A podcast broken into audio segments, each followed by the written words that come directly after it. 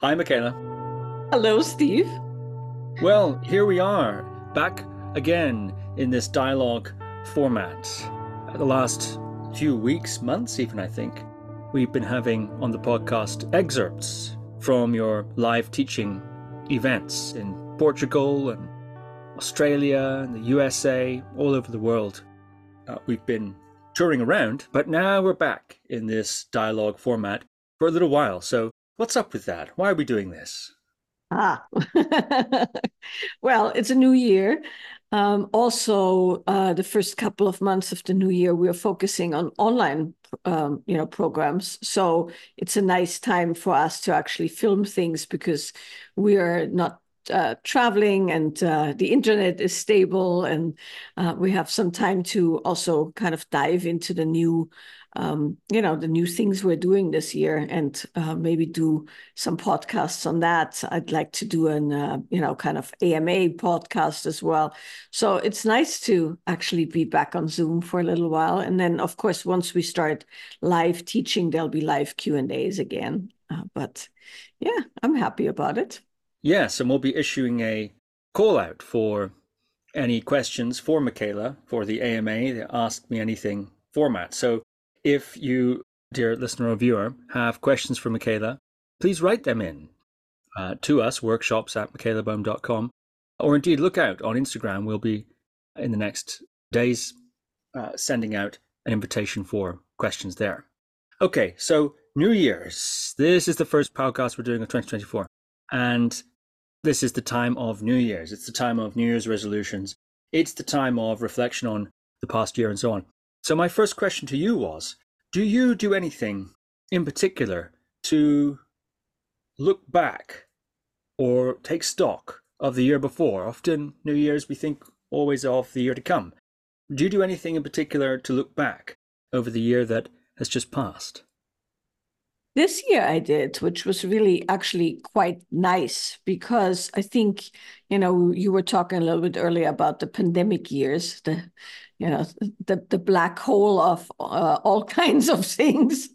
and so um, you know this was the 2023 was the first year we were back to traveling and uh, um, as the you know new year approached it actually occurred to me that this was the first year back, and I still had a bit of, I don't know, residual um, feelings of having been stuck at home. And so it was really nice to look at travel photos and look at the calendar and look at what we actually did last year. And uh, the moment I did that, I was just so happy. I mean, so happy to have been able to travel and so happy to be able to uh, go to new places like, you know, our, uh, the place that we're now teaching out of in Portugal was just such a great find. So I did actually, for the first time in quite a few years, go back, look at photos, um, you know, reminisce about trips, um, make a bit of a list of what we have done, both, you know, at uh, in the teaching schedule, but also the things I've started last year, like you know, I finally started writing again uh, with some real joy in it, and and so it was really good, and. Um, um, when I taught yesterday, because of course yesterday was the calling in the New Year's call, the traditional calling in the New Year's call, um, I was actually talking a bit about the resolution piece, right? Where resolutions essentially are more about uh, dissolving things or letting things go. Uh, you can maybe uh, elaborate on the Latin origin of that word uh, in a moment, but uh, it is all about letting things go so something new can come in. And uh, that, I think, is a really good practice to do at the end of the year or the beginning of a new year is to look at what needs to go, what um, is no longer kind of a useful belief or useful pattern or useful habit uh, or even, uh, you know, useful way of doing things. And when that's been established, then kind of going into whatever is new. So that's what I've been doing, and it felt really quite uh, joyful and nice. Very interesting. And I understand you've been experimenting with a a journaling process also in the last two three weeks. Would you mind saying something about that?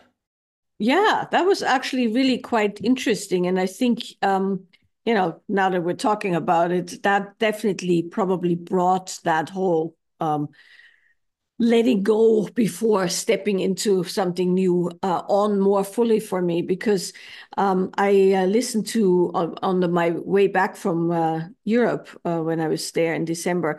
I listened to a podcast and uh, it was a Huberman Lab podcast on a very specific writing protocol, and we'll link to that in in the notes. Um, and it's a writing protocol that's been reviewed and studied by over 200 studies. And the interesting thing about that writing protocol, which really piqued my um, interest, was that it had all these health benefits. So it wasn't just mental health benefits, which we always know that uh, journal writing and you know free form writing and things like that really help mentally, but it had all these physical health benefits. And I thought it was quite interesting the way it was explained without getting into too much detail, that it had to do with pulling the information out of an area in the brain that would keep it uh, or you know that would keep the information as part of having to be alert or being in fight or flight and putting it somewhere where it was simply information. I thought that was really quite um, interesting in the context of nonlinear movement of course and somatic modalities and somatic therapies to um, for people to have studied that uh, and see where it goes in the brain and what actually happens. So that said the writing protocol is simply uh, four times. So you do four times 15 minutes. You can do more than 15 minutes, uh, or you can do four times 15 minutes, where you write about a. Uh, in, in the way it was studied, they said write about the worst thing that has ever happened to you, and um, and you do that for 15 minutes four times. And in those studies, it's shown that people who did that, you can do it on four consecutive days or you can do it four weeks in a row or twice in a week. It doesn't really make much difference. But people who did that had drastic changes in uh, their health levels uh, for long periods of time, even though it was a one time uh, protocol. So um, I listened to that on the plane, and as it uh, happened, I was on this super long flight because the Icelandic volcano had erupted that day. So they detoured us over the North Pole, and it took close to 14 hours. So I did an entire protocol of like an entire four sessions while I was on the plane. because I had nothing else to do and I had a lot of time and it uh, and I really wanted to try it. And it was really really good, um, really good in the context of it clarified things, but more than the actual theme, it kind of had all these little portals into different experiences that I hadn't thought about in a while or that connected to the event that I wasn't actually aware of that it connected to the event. So um, that's what I've been doing. I've been doing this on four different topics by now. So I've done four sessions on four different topics. So we're we're done with worst thing that ever happened, and we're kind of making our way down the line in, in uh, you know in the exploration. And I found it really clarifying and um, interesting uh, as an adjunct to you know nonlinear movement as I do uh, and you know also therapeutic modalities and things like that. It definitely was worthwhile doing, and I can highly recommend uh, to anyone doing it because I could feel an immediate difference in. Um, I want to say general well-being, like general disposition, uh, which is really quite interesting because um, I wasn't expecting that. Very interesting indeed. And did you do this writing by hand or did you type it? I did it by hand. I'm really trying to get back to a lot of handwriting because I've noticed that my uh, handwriting had somewhat degraded, of course, by doing so much computer work. And that when I uh, recently when I started doing more handwriting, that you know my hand would cramp and all kinds of things. So I now make a point of uh, doing every morning my free form writing by hand, and I did all of this protocol by hand. I filled an entire journal, and it was really good. And it's um, it it just does something different to me because I, I like handwriting. So. But they say for the protocol, it makes no difference if you type it or handwrite it. And they also in these in these studies have uh, you know detailed that it doesn't matter if you ever read it again or not, or if you toss it or keep it. Um, so there, there's no benefit to um, you know keeping it or rereading it as far as the studies go. I see. And do these four sessions of writing on one subject do they have to be connected somehow? Do they form a four part quadrilogy, I suppose, of sorts? Uh, or can you go over the same ground twice? Do you have to go from different angles? One of them's in verse, for example. Well, in the instruction of the of the original writing protocol, right, and that we we're linking to it, and it's detailed very clearly, right. The instruction is you write about the same event on four different occasions for 15 plus minutes each. And uh, that's all you're supposed to do. So you go over the same ground. Um, I think for me, I did it a bit different, but that has to do with the fact that some of the things that I consider the worst things that have ever happened to me were well trodden over, like, you know, the house burning down in the fire and, and things like that. So um, as I wrote, other things would come out um, which I found very interesting. Things that I didn't even think about anymore or uh, that weren't even in my awareness. So I let myself uh, get a little bit more free form on it as I got more uh, into the, um, you know, into the writing protocol, and I've um, decided to kind of make it an ongoing thing where I did I essentially dedicate a certain amount of my writing, my morning writing, to um, going down the road of certain events over time and things like that, just to experiment with it. Um, but what people describe, because a few other people I've told about it are doing it right now, um, and they describe that the first time you write about it, it's quite heavy, you know, because you are trudging up essentially old stuff. And then on the second round, it gets way less heavy and way more, um, you know, wider picture. And then also looking back on things and stuff like that. So it does change over over time. I also have to say that I never managed to just do 15 minutes. It was like, you know, half an hour, sometimes an hour when I had the time over the holidays to do it, where um, it fe- felt really good to detail things and kind of organize them in my mind. And um, yeah, it was good. That's all I can say is it was really, really good. Yes, and speaking of morning writing, last year, 2023, saw you begin a Substack. And there's been some very interesting writing coming out of that. I know you've got some plans for 2024 as well. So I wonder if you might say something about the Substack. What was behind that? Why did you do that? I understand it's a venue for you to write somewhat more experimentally than you might in other contexts. So this that's quite interesting. And how do you feel that's gone? And what do, are your plans for 2024 on your Substack? Yeah, it's probably worth saying for people who don't know what Substack is. It's a platform specifically for writers. So you have a page on there that's your own publication so it's kind of a really sexy revamp of blogging, essentially, right? If, if we, we could say that. Uh, but it's got really nice features. There's a podcast feature. They've just rolled out some video features, which I haven't used. But most people um, I read on Substack write weekly articles, and a lot of them are quite personal um, and you know quite uh, meaning quite first person.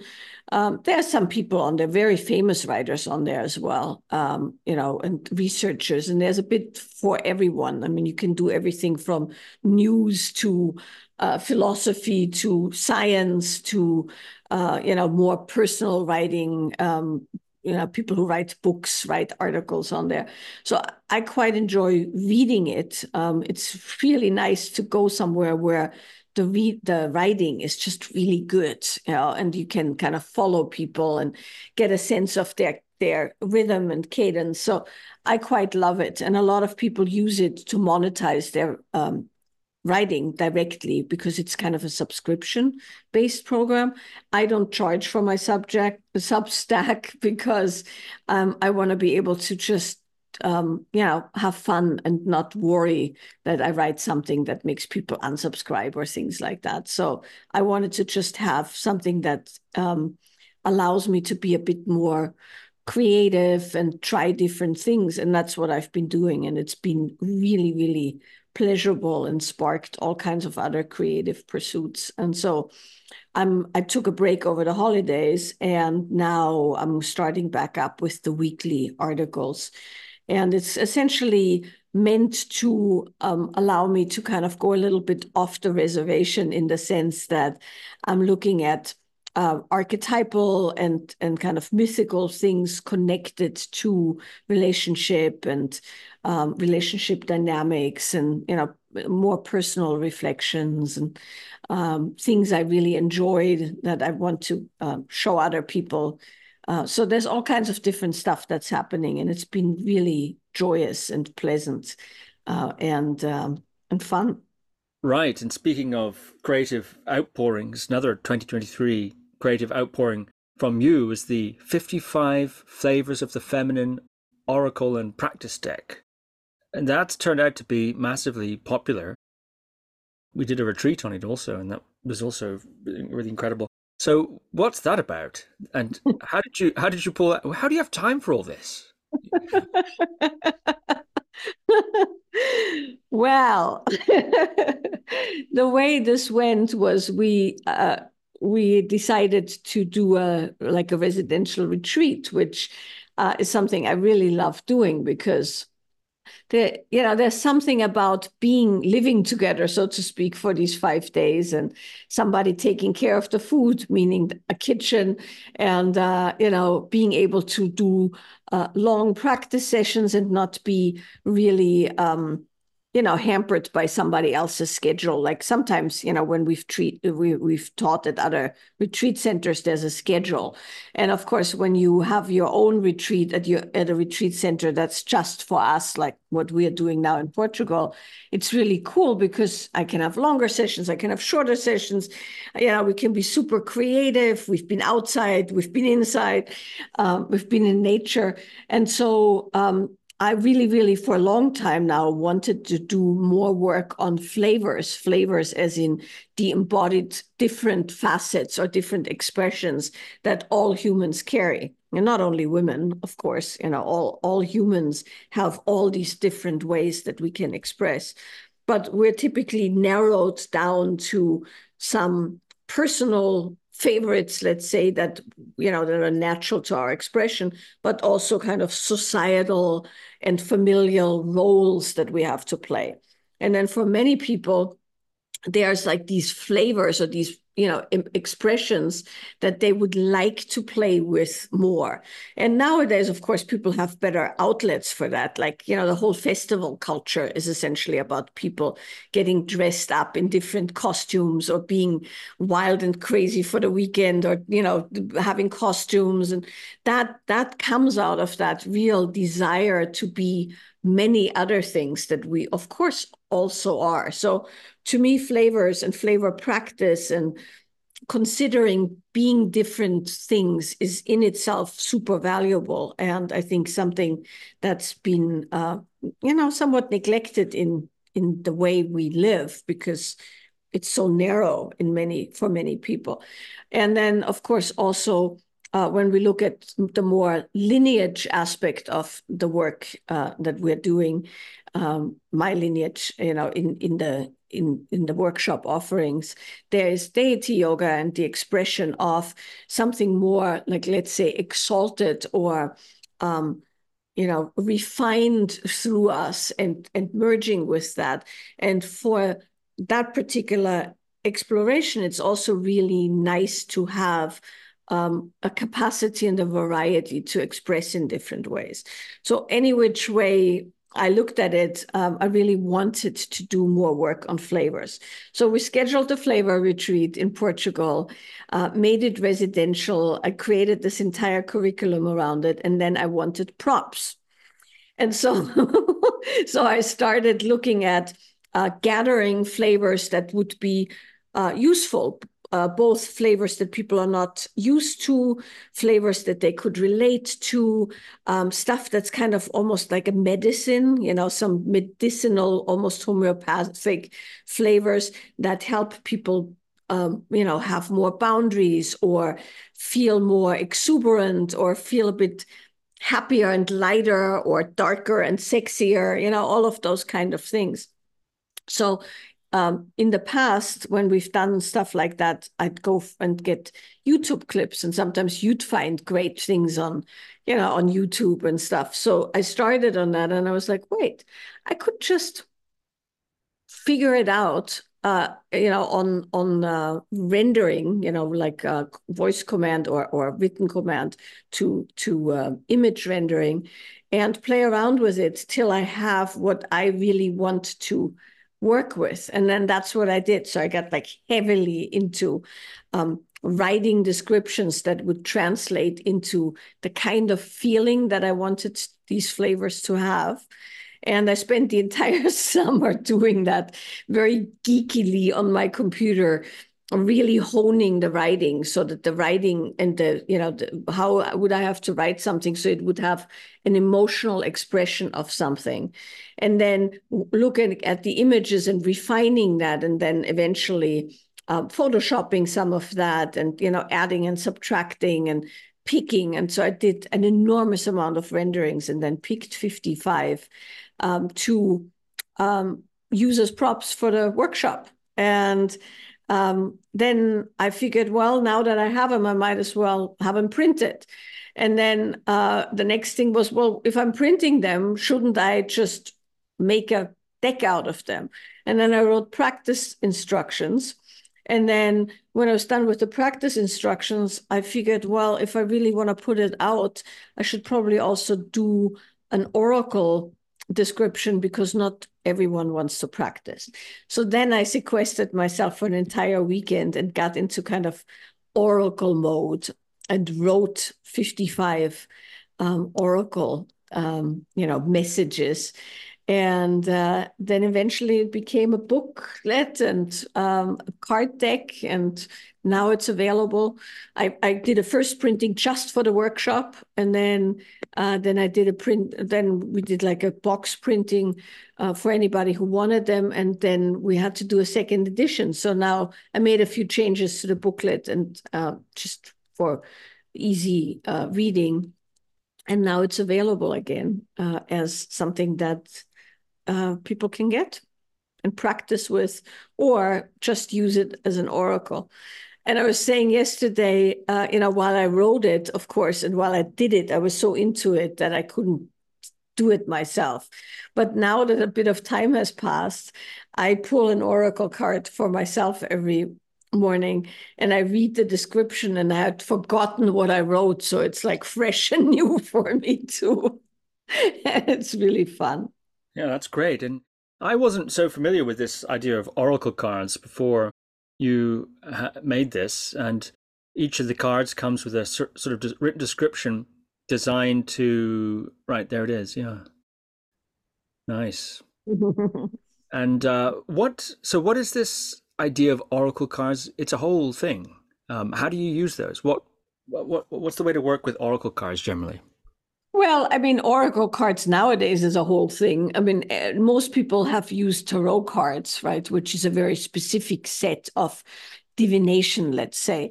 And Oracle cards, of course, are a bit different in the sense that typically um, the oracle is written by some, you know, tarot cards have a established meaning. You can interpret a bit, but for yourself or different people who make tarot cards do different um, interpretations, but it's fairly fixed. While with an oracle, you could you can go anywhere, of course. And I'm working on uh, making oracle cards out of the 12 facets, um, you know, uh, material as well. And um, there, of course, is traditional meanings to to specific cards. For instance, in this deck, there's a few cards that are related to certain archetypes and, and, and to certain goddesses through history and things like that. I'm working on a on a male deck right now, which will also be quite a bit of fun, I think. Um, you know, with archetypes and and and uh, like physical, let, let's say, resonance that we have through mythology or um, you know story but there's also things that are totally out of left field that we can feel in the body as uh, something that we can resonate with it or that wakes up something. So the oracle part in in this so this is the practice part you know the waking up or um, kind of igniting or sparking expressions or curiosity about expressions. And then the oracle is essentially something to feel or think as a means of, you know, divination in the loosest sense, meaning uh, there's something to think about and feel that might resonate uh, with what we're working with. And um, you were there when we did the when people picked um, a card, and I wrote those. Uh, I read those uh, descriptions for the very very first time, and it was really uncanny how what people had worked on in the retreat actually connected with the descriptions, and that's one of these really uh, beautiful kind of mystical or mythical aspects of um, allowing you know messages to to work with our system. Just to finish the whole story around the oracle cards off, is it's just it's been very very um, joyous and rewarding to try out new mediums and to um, use writing and and my personal practice as well as my personal preferences. I love cards. I love cards as part of a morning ritual. So to be able to do something that directly relates both to my personal practice and to the things we're teaching uh, in the context of embodiment and waking the senses and tuning in and creating proper interoception and you know all of that was just really good and um, why I love cards so much for a morning ritual and this brings us a little bit more to New Year's stuff, right? And and people wanting uh, to start new things in the new year.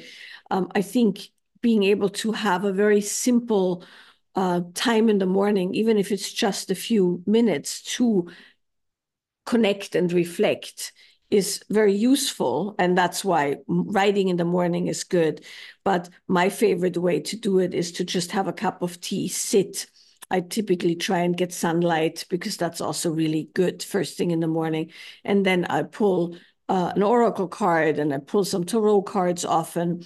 And I use it as a means of connecting and reflecting before the day starts. And, um, you know, when people go, they want a new routine for the New year, so they want to establish regular practice and regular uh, engagement, I think that's a really good one to jump into um, in the sense that when you start your day with something for yourself that's not arduous or tedious or requires, you know, getting up at the crack of dawn and, um, you know, working out immediately or running up a hill with a backpack or whatever. Some people find that pleasant, but a lot of people find that a bit harsh in the morning to start with something that's actually um, nourishing uh, is really good for establishing new habits and patterns. Very cool. And that's the 55 Flavors of the Feminine Oracle and Practice deck. And whereabouts is that available? Well, you can find it uh, at templeofthebodyintheworld.com, which is where all the physical products will be found, and there will be more to come this year. Um, there's also a link on the homepage of michaelaboehm.com, but you can order it directly, and it's shipped directly from templeofthebodyintheworld.com, and we'll, uh, of course, link to that. Templeofthebodyintheworld.com. Okay. And so, my last question to you today New Year's, New Year's resolutions, uh, that sort of thing. I'm not going to ask you what are your New Year's resolutions particularly, but I am curious if you have uh, any themes of resolutions. You know, sometimes people say, well, I want to focus on health, or I want to focus on creative things, or I want to focus on my relationships, or I want to focus on my career, and so on and so forth. What sort of categories do you consider, or have you been considering, as you've been looking ahead to 2024? Well, I think I want to say first uh, that, you know, I try not to make resolutions in the sense that for me the word resolution and that that you know has this feeling of I must wrestle myself into something or you know do better or things like that which um, I don't actually want to engage for anyone else or for myself in the sense that I think, um, you know, this whole idea that in the middle of winter, when we really should be resting and, uh, you know, laying fallow, so to speak, in the in the cycle of the body, that you kind of, you know, start these massive things. Um, I don't want to really go down that road for myself or encourage it in anyone else. So the whole idea, and that was the idea in the call yesterday as well, which we'll also link uh, here, uh, the replay of that, is how can you sustainably enter um, with more of what you want to do and maybe let go of some of the things that you don't want to do anymore that are not really useful which is more in the, let's say, vision and intention uh, domain, I think, than in the resolution kind of uh, domain. That's just me and the way I would like to look at it. Uh, and so for me personally, I think this year has a lot to do with, um, well, I mean, it's, this question is definitely a, a hard one to uh, answer because on one end, I'm crazy excited about the year ahead in the sense that I have a lot of energy and a lot of attention and a lot of go get it in the realm of us being back out on the road right? I'm just so excited about you know um, being live with people but also new online programs that are like really stuff. I love uh, teaching like you know, the archetypal stuff, the mythical stuff. We're doing the five flavor families this year, which is mythical, archetypal, very specific kind of fun engagements. So I'm I'm really really crazy about that. I'm happy we're going back to Amsterdam. We're doing Portugal. We're doing a month in Australia, right? So it's like I'm I'm ready and raring to go and get on the road. So that's there, and I'm not going to lie and say that I don't have a lot of you know great intentions and excitement for that. But at the same time what i would like to do and i talked a little bit about that with the handwriting is to kind of go back to things that i used to really enjoy that have gone by the wayside because of um, you know spending a lot of time on the computer and uh, on my phone and you know in the digital domain. So uh, one of the things that i've promised myself this year is to do a lot more handwriting handcrafting, um, you know, creating things. I've started lino cutting, um, and uh, you know, as a means of uh, doing a bit of art and maybe another set of oracle cards and and and and all of those kind of things that personally give me a lot of creative juice and joy and uh, excitement. So that's my personal uh, New, New Year's resolution is a little bit of the back to nature, back to um, using my hands, using my body, um, writing art. Um, and I know that then that influences a lot teaching and, you know, the things I enjoy um, creating for other people. How about you? Yes, well, for me, I think the one thing I'm always trying to do is to seize the season in a sense. And by season, I don't necessarily mean spring, summer, autumn, winter, that, that sort of season, although perhaps also. But uh, the, what is there to be done? What's the what's the thing to be doing at the moment? Because very often opportunities and configurations of life circumstances they don't necessarily last all the time. There are certain time I think back, for example, we traveled together all over the world and we had that. And then of course pandemic came and we were not able to do it. But we sure made the most of it when we could do it. And then the pandemic came and we really made the most of that pandemic, it must be said. Uh, but then that also changes and that also opens up. And a new season, to use that term in a more sort of metaphorical way, opens up. So I think for me, I'm I attempt to be sensitive to what are what is the particular configuration of my life? What are the opportunities that Mm. it presents? And especially the sorts of opportunities that are, in a way, most notably transient, so that I make sure to be focused in the right sorts of directions uh, for that particular period of time. Well, that's quite interesting. And uh, when I'm listening to you, um, I'm wondering how do you determine or how do you know um, what to put most of your energy towards, right? So, you know, I was talking about being super excited about um, teaching and traveling, but also wanting to do something completely different that requires different kinds of energy. So, how do you um, allot energy to to those cycles and seasons? Well, I think it's a combination of gut instinct and discipline. Those two things together, if gut instinct and discipline are able to work hand in hand, or I suppose intestine in uh, gauntlet or whatever, uh, then um, then I know I'm I'm on the right track. Gut instinct without discipline is indulgent. Discipline without instinct is dead and runs out of run, runs out of uh, that ability to break into new ground or to refine or hone something in a living way. You get too far away from the fire at the heart of the forge, so to speak.